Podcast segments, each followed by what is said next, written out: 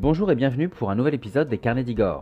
Aujourd'hui, je vous propose de découvrir Joséphine de Beauharnais, ex-impératrice des Français et épouse de Napoléon Ier. Joséphine, dont on a célébré les 260 ans le 23 juin 2023, une femme de caractère qui saura imposer son goût de la mode, notamment avec un style empire qui marquera son époque et la postérité. L'occasion du 260e anniversaire de la naissance de Joséphine de Beauharnais, la célèbre impératrice des Français qui régnera aux côtés de Napoléon Ier entre 1804 et 1809, je vous propose de revenir sur l'une de ses passions bien connues, la mode. Une passion onéreuse qu'elle gardera jusqu'à la fin de sa vie et qui n'aura de cesse de mettre l'empereur en colère. Mais avant de vous en dire plus sur sa passion pour la mode, je vous propose de revenir rapidement sur le parcours atypique et sur la personnalité détonnante de Joséphine. Joséphine se prénomme en réalité Marie-Joseph Rose Tachère de la Pagerie. Elle est née le 23 juin 1763 aux Trois-Îlets, en Martinique, où elle grandit dans la plantation de canne à sucre familiale sous le soleil des Antilles. Elle y mène une vie à des milliers de kilomètres de la métropole jusqu'en 1779 où, promise au vicomte Alexandre de Beauharnais, elle embarque pour Paris, cette capitale encore inconnue et pleine de promesses pour la jeune fille de 16 ans qu'elle est. Marie-Joseph Rose épouse Alexandre de Beauharnais le 13 décembre 1779 et avec lui, elle a deux enfants, Eugène de Beauharnais en 1781 et Hortense de Beauharnais en 1783. Hortense qui sera, je le rappelle, la mère du futur empereur Napoléon III, mais ça, ce n'est pas le sujet du jour. Le mariage est difficile pour les Beauharnais. En effet, les deux époux ne s'entendent pas et Alexandre de Beauharnais, qui mène une carrière militaire plus ou moins glorieuse, est souvent absent. Finalement, alors qu'il suspecte sa femme de le tromper, il quitte la métropole pour la Martinique avec sa maîtresse et exige de retirer ses enfants à leur mère. Mais face aux plaintes de sa femme portées devant la justice, il va être contraint de verser une pension à Joséphine et finalement il va devoir lui concéder la garde de ses enfants. De son côté, celle que l'on n'appelle pas encore Joséphine et qui est de plus en plus introduite dans les cercles mondains parisiens, va se retrouver de plus en plus désargentée. Elle décide alors de fuir avec sa fille en Martinique également, où elles vivront trois années, trois années avant que la Révolution, qui éclate en métropole en 1789, ne gagne les Antilles et ne les force à revenir à Paris. Là, à Paris donc, elle retrouve les cercles influents de la capitale, mais le 19 avril 1794, celle qui est encore la vicomtesse de Beauharnais va être arrêtée et elle va rejoindre Alexandre à la prison des Carmes où il est incarcéré depuis janvier, là où il va être donc conduit ensuite sur l'échafaud et il sera guillotiné pardon, le 23 juillet 1794. Joséphine, elle, va échapper de peu à la guillotine, elle va être libérée le 6 août de la même année, alors que la mort de Robespierre le 28 juillet précédent a mis fin à la terreur qui régnait en France. Après les troubles révolutionnaires, avec grâce et force de personnalité, elle redevient vite une femme d'influence et retrouve son rang. À coup de relations habiles et grâce au soutien des personnalités importantes, elle récupère une partie des biens confisqués d'Alexandre de Beauharnais et peu à peu elle va se rétablir financièrement. Dans le même temps, le 26 octobre 1795, la Convention nationale, qui avait rédigé la première constitution républicaine en 1792 et qui dirigeait alors, est remplacée par le Directoire, un système politique qui met à la tête du pays cinq directeurs ou chefs de gouvernement, avec comme objectif, bien sûr, d'éviter les batailles d'ego et d'éviter qu'un dirigeant prenne le dessus sur les autres. Dans cette période plus insouciante qui suit la terreur révolutionnaire, Joséphine fait partie de celles qu'on appelle les merveilleuses, ces femmes qui rivalisent d'élégance, d'extravagance et de frivolité, comme pour exorciser les angoisses et la tristesse des années passées. Joséphine se fait alors remarquer pour son goût de la mode, et la veuve Beauharnais, comme on l'appelle désormais, attire de nombreux prétendants masculins, jusqu'à un certain Paul Barras. Il est l'un des cinq directeurs, et possiblement l'amant de Joséphine, un l'un des directeurs donc qui dirige le pays, et on dit surtout qu'il est celui grâce auquel elle rencontrera son futur mari, Napoléon Bonaparte. En effet, alors qu'il se fait connaître pour ses exploits auprès de l'armée révolutionnaire puis républicaine, notamment en réprimant la révolte royaliste du 5 octobre 1795 à Paris, le jeune général Bonaparte fréquente de plus en plus les cercles influents de la capitale. C'est alors qu'il rencontre Marie-Joseph Rose, veuve Beauharnais. Il existe deux versions de leur rencontre, mais quoi qu'il en soit, c'est en 1795 que Napoléon tombe sous le charme de la jolie brune, si séduisante avec son caractère affirmé. Il va ainsi lui faire une cour passionnée à coups de lettres enflammées où il l'appelle pour la première fois simplement et affectueusement de son deuxième prénom, Joséphine.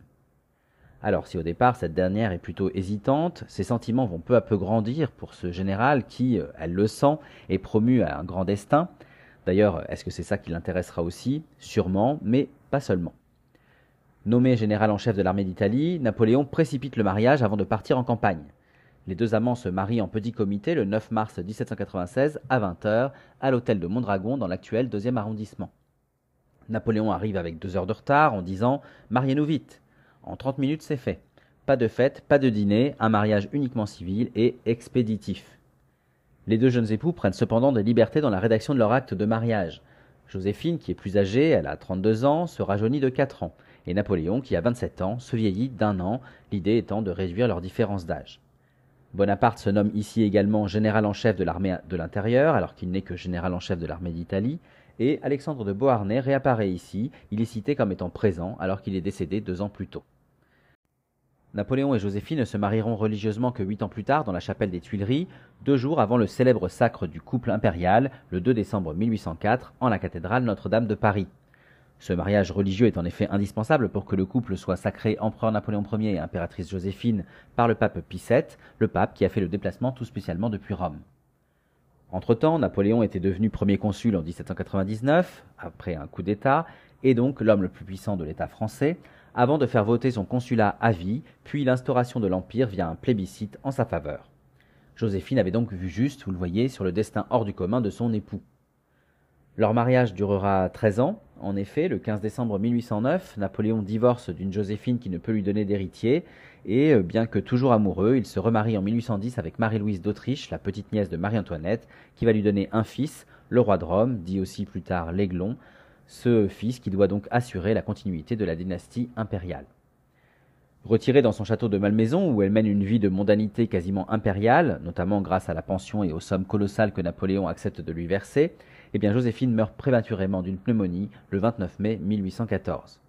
Napoléon, alors en exil sur l'île d'Elbe après euh, son abdication du mois d'avril précédent, est fortement attristé et il pleure celle qui aura été l'amour de sa vie.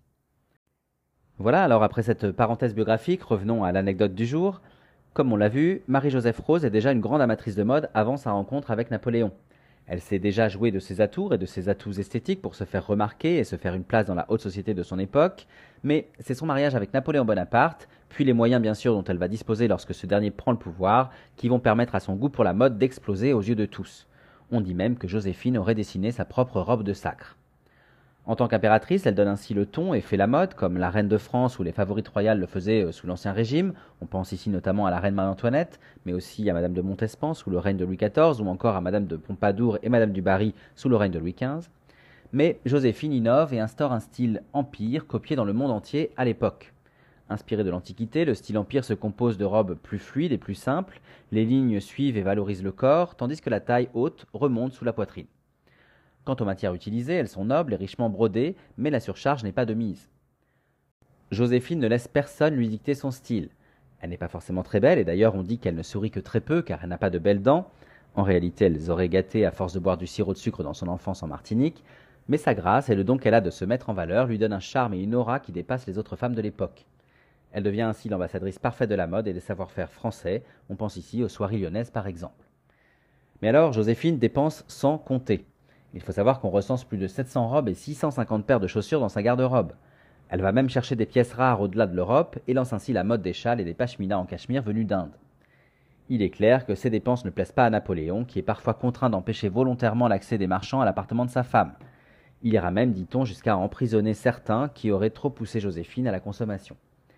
Mais, vous vous en doutez, tout amoureux qu'il est de son épouse, Napoléon finit toujours par régler la note. Il faut dire que Joséphine sait y faire. D'ailleurs, pour justifier ses dépenses, elle avait euh, l'habitude de rétorquer à ceux qui les lui reprochaient, et notamment à son mari Mais enfin, si je dépense autant, c'est pour soutenir l'économie française.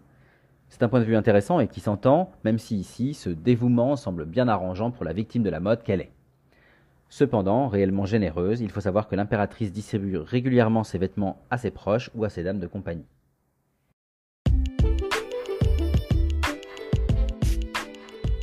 Voilà, j'espère que cette anecdote vous a plu. Quoi qu'il en soit, je vous remercie pour votre écoute et je vous invite à visiter mon blog, lescarnedigore.fr, pour retrouver l'article illustré concernant cette anecdote, mais aussi les visites de mes lieux historiques et culturels favoris à travers les articles et les podcasts dédiés. Enfin, vous pouvez aussi me suivre sur Facebook, Instagram, TikTok et YouTube pour retrouver toutes mes actualités en photo et en vidéo. Et je vous dis bien sûr à très bientôt pour d'autres aventures, d'autres anecdotes et d'autres visites.